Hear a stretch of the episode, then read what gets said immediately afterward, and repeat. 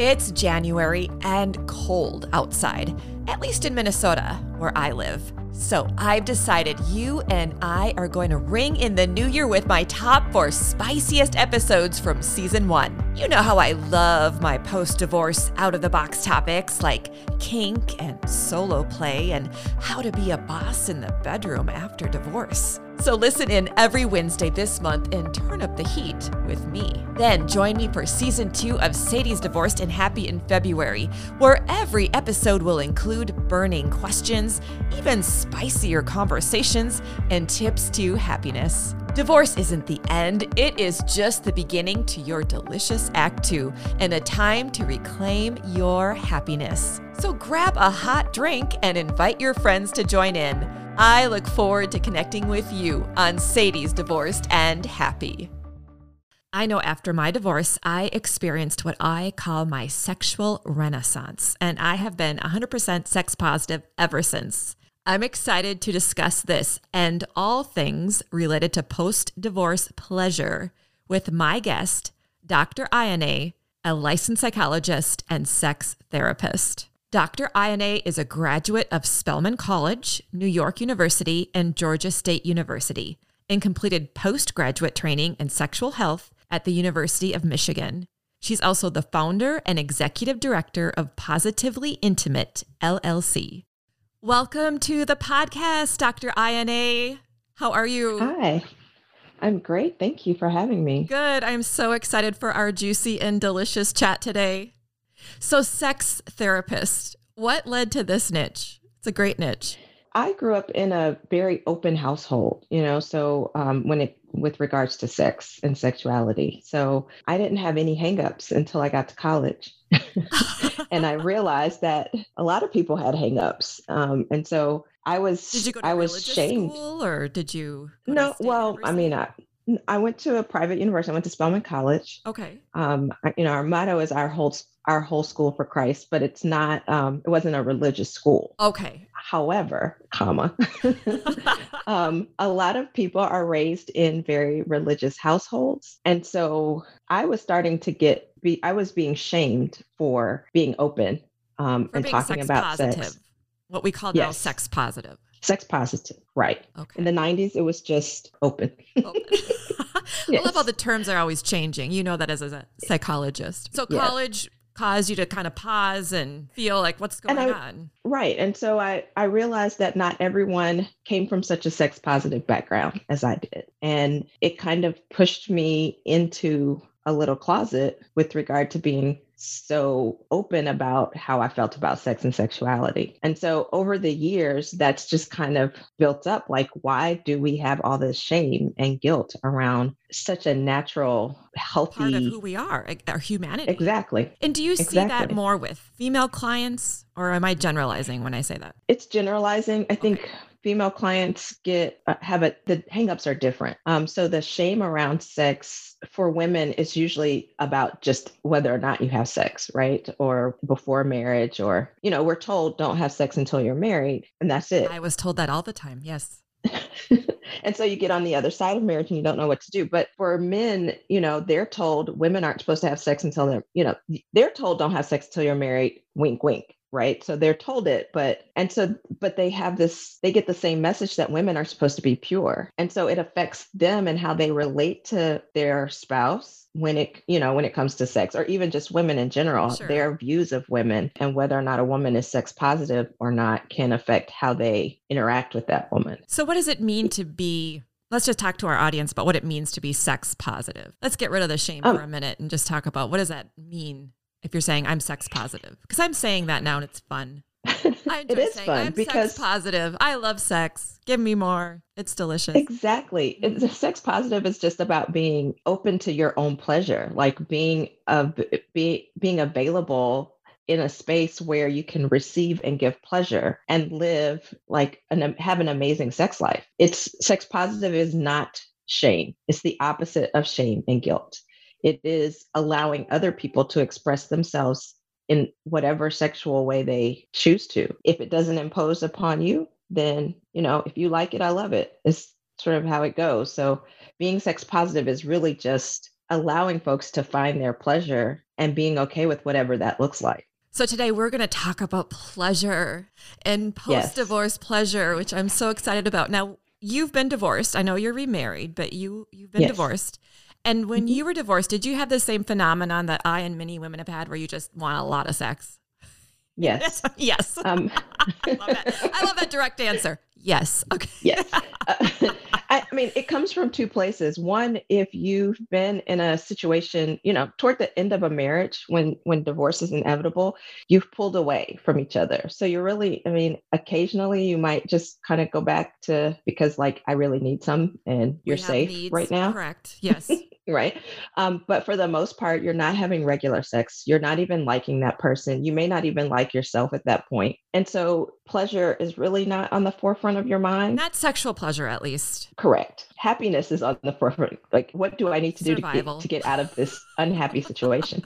right. Surviving. Yes. Yes. So, but once divorce. that once that weight is lifted, it, that's the point when you're like, I want to experience all the pleasure and happiness that I can find. And sex is one of those ways to do that. The other thing is that eh, a lot of women get divorced around 30, you know, after 35. So, and between 35 and 40, there's this sexual surge that happens for women where it's like fun sexual surge. Let's hear more about yes. that. It's like the and the way I conceptualize it, it's like your body's last stitch effort to get pregnant, even if you're not trying to get pregnant. But your body's like, look, lady, we got so many years left. Time is Urgent. yes, urgency. Yes, and so your body starts to crave sex. It sure does. Because yes, right, because it's about procreation, right? In the biological, like most basic sense. Um, so when your body starts to crave sex like that, you you know you want to satisfy that itch, so to speak. You want to get the pleasure from that. So and so normal. Very normal. That after a divorce, you are wanting a lot of sex. Yes. And you have two things going on. You're finally free from whatever oppression may have been going on before or that caused you to that led to the divorce and this sexual surge that is biologically normal whether you're married or not divorced single married 35 to 40 is where it begins and it just keeps going up from there so the surge is normal and the surge is real. Yes. Yes. So, ladies, go for it, literally. yes. Yes. Now, I want you to talk more to the listeners about your acronym MLS.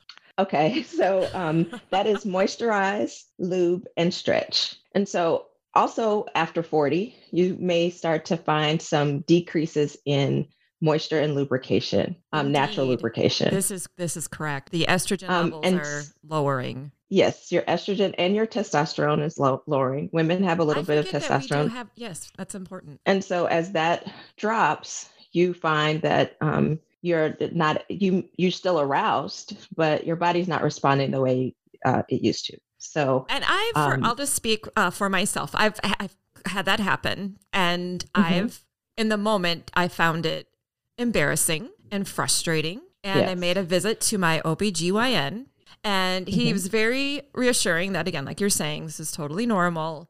And he encouraged water-based lubricant. Yes, water and or aloe-based lubricants are your friend. I'm going to say a brand name. We don't endorse it, but uh, it's not an endorsement. I don't get any money right, if right, you go right. out and Nor purchase do I. It. But we'd like to hear what you so, think is a good product. Sure. Sliquid is what it's called. Sliquid H2O. It is really nice because it doesn't have a it doesn't have a, a, scent. There's no it doesn't have any parabens. It's great for sensitive skin and it doesn't taste bad. So important. you know sometimes you're using a lube and you get it in place you know you get it in your mouth uh, and it can so go in it many does places. Not, yes. Exactly. So it's it's safe it's friendly and it doesn't taste bad.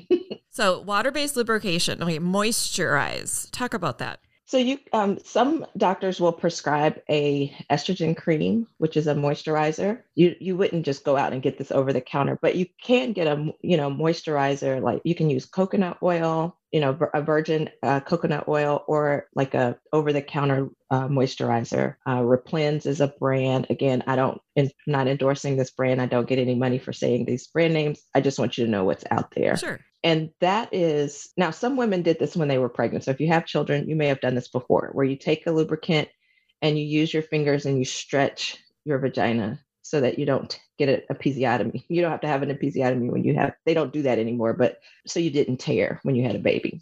If you didn't do that, you really, you can literally go on YouTube and find a video that uh, about moisturizing and stretching. So and a this woman right at my here, age, I'm done having Mhm. babies, not having any more babies. So, Dr. INA, what? Okay, so moisturizing and lubrication. How is that different? I'm a little gray. Like, what's the difference? so moisturizing is is actually like something that you use even when you're not having sex. So you want to moisturize and keep it keep that area moisturized on a regular basis. So once a day or once every other day, you want to use some sort of moisturizer if you are having dryness. only if you're having this dryness. Only if you're having dryness.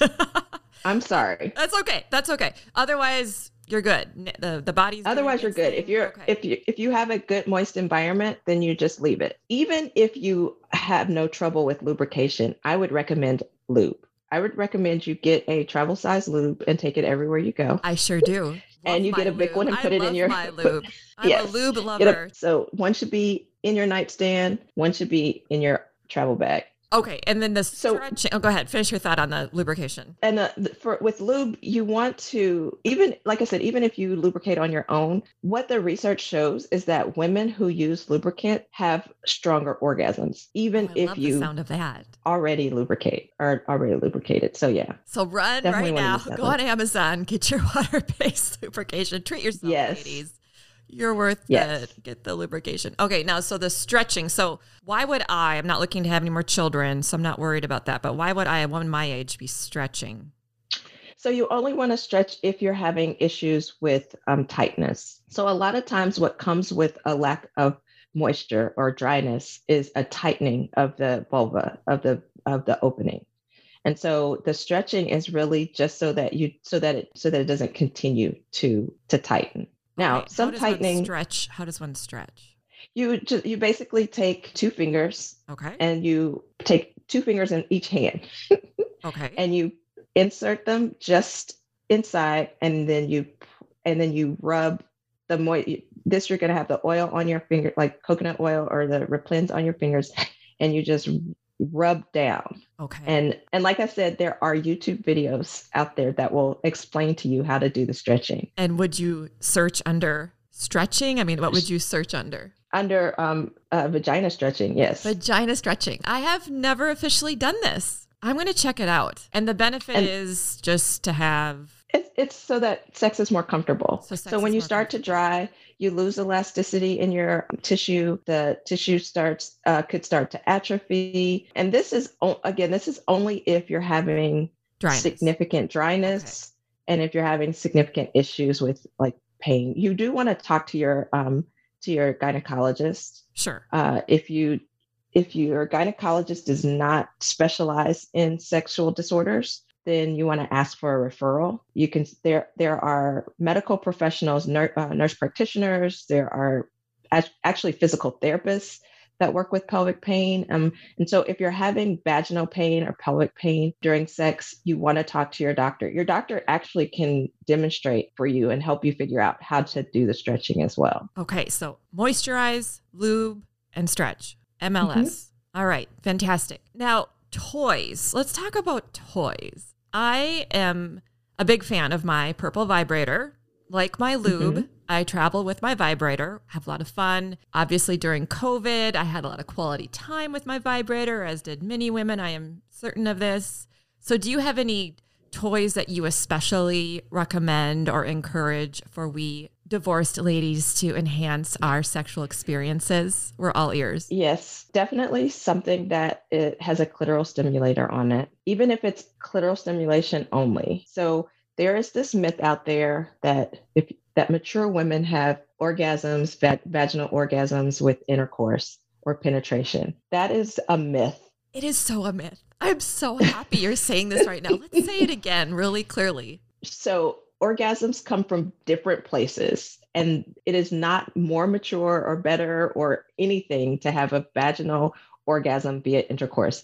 Actually, the majority of women have orgasms from clitoral stimulation or nipple stimulation over intercourse. So, vibrators can absolutely enhance the stimulation of the clitoris, which Yes. How is a how I orgasm, like many Yes. women. And if I don't Like have that the majority of like the majority, and if I don't have that stimulation, it's it's just not happening for me. And and there aren't very many positions with in male female heterosexual intercourse. There are very few positions that allow for clitor- clitoral stimulation. Only a well-skilled man can get can get you both um, with, and that's really with missionary, or you can get it yourself with riding or reverse cowgirl like that way. But that's really it. I mean, right. I most found that- positions that usually I leave the clitoris out. utilize my vibrator during intercourse to Yes. help me have an orgasm. yes, It has nothing to do with my partner. It's nothing. vibrators, Correct. all of that is helpful. And it, like you said, it doesn't have anything to do with your partner. It doesn't mean all. they're not doing it right. It doesn't mean doesn't mean that I you're don't getting it. pleasure from it. Exactly. Exactly. So I think that's something also women need to hear that it's okay to use a toy or some type of enhancement when you're Mhm. having intercourse so that you can also have an orgasm. yes. And it's okay for men to have toys as well. Absolutely. What toys do you recommend for the men? I recommend cock rings. I What is a recommend cock ring, Dr. INA? it. So they come in different materials, but usually it's a sil- like a silicone ring that goes over the penis at the base of the penis. It helps to maintain an erection. It can make an uh, already erect penis harder, but it and it also can delay ejaculation if if that's an issue. a lot of benefits. Yes, yes. And so it's been and if and they're also vibrating cock rings that give you bonus that that that are double pleasure for both the man and the woman. cock ring. So I have never been with a man who's brought his own cock ring. hmm So how do you how do you in a partnership bring that up? Because you know, I bring my I bring my toys and I bring my lubrication and do you think it's okay to bring that up to your partner about, "Hey, why don't you why don't let's let's try this out?" Uh, Definitely. I think if you if you can't communicate what your needs and wants are with your partner, you probably shouldn't be having sex with them. well, there are Um, things as more casual sex in the world of Yes. being single where you don't necessarily have a conversation. I of- st- that's still your sexual prior. partner in the moment, and you may not have pre conversations, but it's sex is the most intimate place you can be with a person. It's the most vulnerable you can put yourself in, and so in that vulnerable space, you should be able to say anything, absolutely anything. Okay, I mean- saying saying anything. I have a couple questions about because I would love your advice from the expert. You had talked about the cock ring and and and how it helps with uh, maintaining maintaining an erection, causing them um, a man more pleasure, etc. So let's talk about the the awkward moment when you're intimate with a partner who say is a newer partner. Mhm. and he is not able to either well maintain an erection for long. I mean hopefully he can have one but let's say he can't maintain. I've been in a situation where with different men where they've just not been able to maintain an erection. And then it becomes honestly quite awkward because i feel i have felt in those moments that the onus is on me and i'm supposed to do something to fix that situation. And i can't always whatever i try isn't always the remedy so Right. what what in that type of situation with partners that you know when we're in our 40s for men and women things change i get that and how can we make that less awkward what what can I mean, I think it's. It, I mean, it's definitely going to be awkward anyway. So it, so there's no getting I around the le- awkward moment okay it's it's not. I say lean into the awkwardness. You know, um, how would you lean And- in i'd love your i'd love some advice on this because it's happened to me enough to know that i'd like next time it happens to have a better plan Yes. so um, I I think one way to lean in is to you know is to have a conversation in that moment. If you're not going to continue, if you if you see that it's not going to continue, um, you know, you can ask, "What do you need from me now?" But with the understanding that it is not on you to make it work or to make it better in that moment. It's not your job. It it's just like it's not his job to make you wet. It is not your job to to make him erect. And so his mind may be wandering you know like uh, men in their 40s typically have a lot going on, on in their minds and they can be d- easily distracted from the moment. Some men in their 40s oh, well one thing i want to say for any man listening, if you're having regular issues with with erectile with your erection, if you're not able to achieve and maintain an erection, if you're not having spontaneous erections in your sleep, then you need to see a doctor immediately. The first sign of heart dis- disease in men is erectile dis- dysfunction, right? So I did not know you this. don't want to leave that and think, oh, this is just this one time, or right. oh, I'm just not, whatever. If it's happening repeatedly, get yourself to a doctor immediately, immediately um, because within two years, most men with erectile disorder who have not been treated for, for a heart disease will have a heart attack. Six, I think it's like 67% for men over 45 who have uh, who are experiencing that. So it's serious. Get it checked out. Don't leave it to chance. Now, if for some reason this is just a one-off, you know, you were fine yesterday or three days ago, and today you just can't keep keep your mind in the game. then that's you know for I would say for men, if this happens occasionally, then get yourself a cock ring, right? Like, just get it. It's not Have it with embarrassing. your condoms. Bring it with you. Exactly. Travel with your cock ring, with your condoms. Have it all in a little naughty bag. Have a naughty bag, Yes. guys. Ladies do. exactly.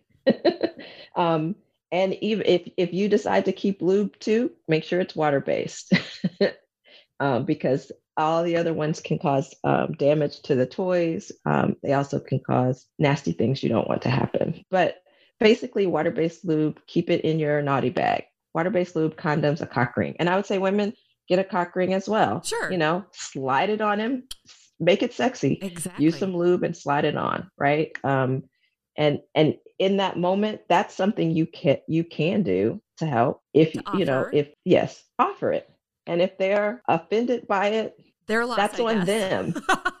it is uh, right it is on them it is not your responsibility it's not on you to make this better but if you have some things in your bag like i said just pull it out slide it on um ask them if they're open to it you know consent is sexy so ask them if they're open to it and all about and the help consent. them- Absolutely. Absolutely. yep So, is it fair to say that because I've also had conversations with men, is it fair to say that watching uh, too much porn and and masturbating is not leading to men having erectile issues? Is that a myth?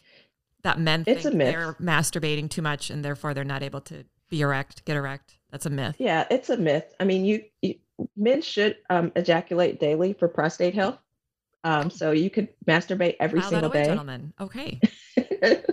and that would be fine. Um, if you are, I mean, now when it becomes a problem is if you are masturbating and ejaculating immediately prior to your encounter, because at that point you have, you know, you have a refractory period, and the older you get, the longer it takes for you to get a second erection after the first one. So if you've masturbated that morning or just before, then you're going to have more issues trying to That get trying to maintain erection. That right. makes sense. But if you masturbated yesterday and every day before that, then you should it shouldn't be a problem today just because you've been, you've masturbated every day this week. Good So tips. that's mhm. So vibrators, uh, stimulation around the clitoris, cock rings, masturbation's good. Do it yes.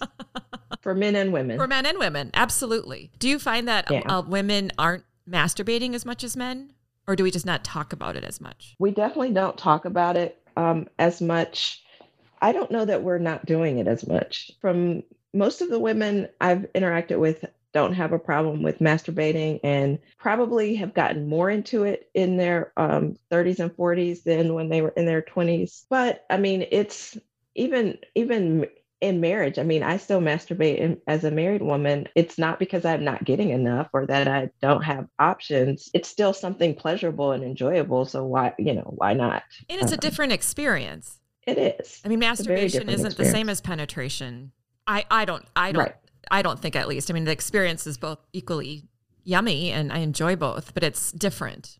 I enjoy both Right. experiences. So Exactly. Go and ahead. I'm I'm all for mutual masturbation as well. So, you know, it can be sexy to watch your partner masturbate. absolutely. Let's talk about porn. What is your Mhm. point of view on porn? Porn can be um porn can have its place in in your life. I don't I don't think it's inherently bad. I, I think a lot of people think that if you watch porn, you have a porn addiction, which an addiction is where you're getting into trouble for it. Like if you're watching porn at work on your government computer, if you, you know, if you're doing things that could potentially cause you harm, that's when it becomes an addiction. But if you enjoy porn, I, I say the best porn is ethically sourced porn.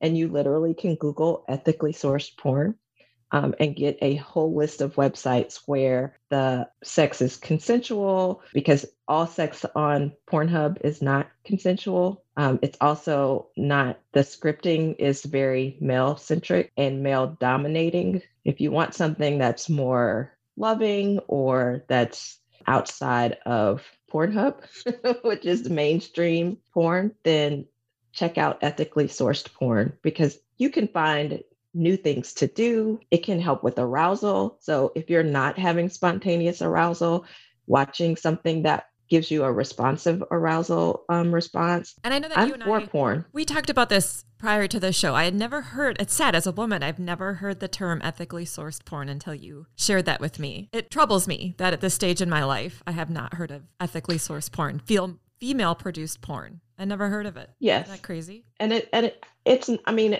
i learned about it in doing my um my certificate in sexual health so it's not just out there um it's not a term that we use enough i think um, we have to use it so that folks you know can learn about it but it's definitely ethically sourced porn the majority of it is directed and produced by women. You know there are some men out there who who follow the guidelines for ethical and i don't know what the guidelines are per se to be listed under ethically sourced other than i know there's consent is a, is the biggest thing. And you can also find a variety. I mean you can find woman point of view porn which you don't find on if you put in point of view if you if you search point of view porn in the, the mainstream areas you're always going to find male point of view um, never female point of view. And you're not going to find romance in that kind of porn. So i mean if you're going to watch it find something that you like and watch it together with your partner. If you if you have a partner it's it's arousing. I mean it's it's something that can only add and enhance your um, experience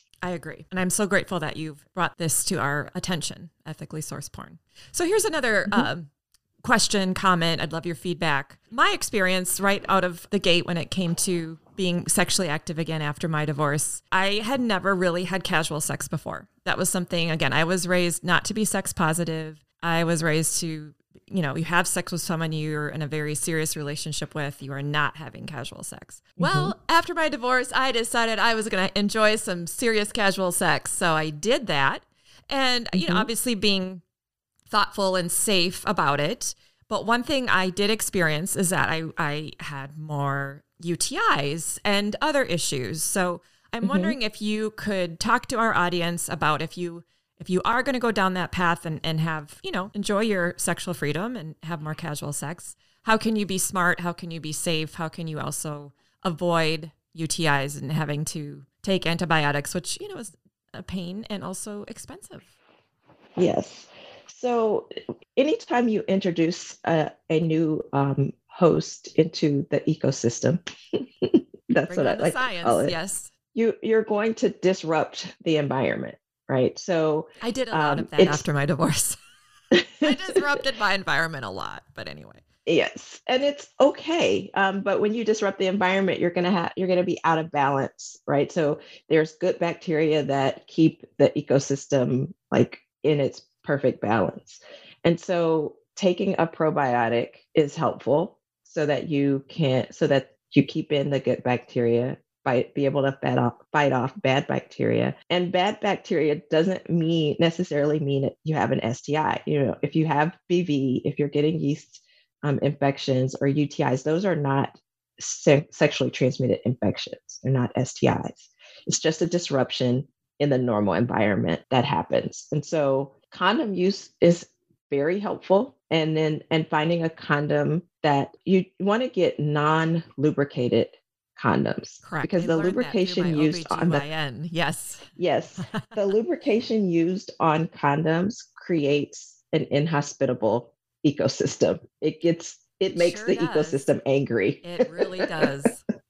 Beyond. um it's re- it, it can be really bad and so i don't know what the lubrication is that they use and I don't know what it is. Whatever it is, it's not good.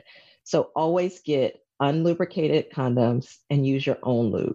All right, ladies. So in your naughty bags, you're going to have your non lubricated condoms, your water based lubrication, and your cock ring. Yes. And what else, Dr. INA? Some wipes. Some wipes. yes. Random like wipes. Okay. Always baby wipes, any like not hand sanitizer wipes, but like baby wipes are good because you, you know, you also want to clean up after yourself. you, know, my my mom always said, make sure you pee after you have sex. Now, this doesn't mean you have to get up immediately and don't have cuddle time. Like you can wait a while. It's not going to happen immediately, but that actually cleans out the urinary tract. So that reduces the urinary tract infections. And then you want to wipe down. You know, you don't want to just leave it there while you, you know, and wait till you get home to shower or whatever. If you can't if you're not taking a shower, baby wipes are helpful. Really great advice. Talk to me about how often women should be getting tested who are re entering uh, the dating world. They're having more sex, they're having different partners. Is it every six months? Is it every year? Is it obviously you have symptoms? I mean, talk to me about because some STIs you don't have any symptoms, and you like chlamydia, you don't right. have any symptoms if you have chlamydia for the most part. Not always, but it's a very right. common STI with no symptoms. Right. So I would say um, every six months, or if you're if you're changing partners often, if you have more more than um, a few partners within that six months, maybe four every four months. So it just depends on it depends. So I would say every six months as a rule of thumb. If you're having more than more than a few partners within that six months time, then take it down to four months. Okay. And we're always using condoms right? Yes. Yes. Yes. we're using condoms, we're using dental dams. So uh, it's something that we haven't, that people don't think about anymore. It's like this old 70s thing, but dental dams are are really good if you use them correctly. Stretch them out before you use them, place them over the vagina during oral sex, and you have an added barrier uh, protection for yourself. I have never used a dental dam in my life. I, I that would be a 1st mm-hmm. But again, safety. So keeping that in mind, that's fantastic. Anything yes. else around a, safety and, and being thoughtful about your health and, and others when you're entering um, I would pleasure? Yeah, I say it, again, if you there are certain conversations you should be able to have. When when I you know before I started dating my now husband, I kept my results on my phone, a picture of my results on my phone, and I had no problem asking, "Do you have test results. Yes, I've had I've had those exchanges with partners and that's been very mm-hmm. positive.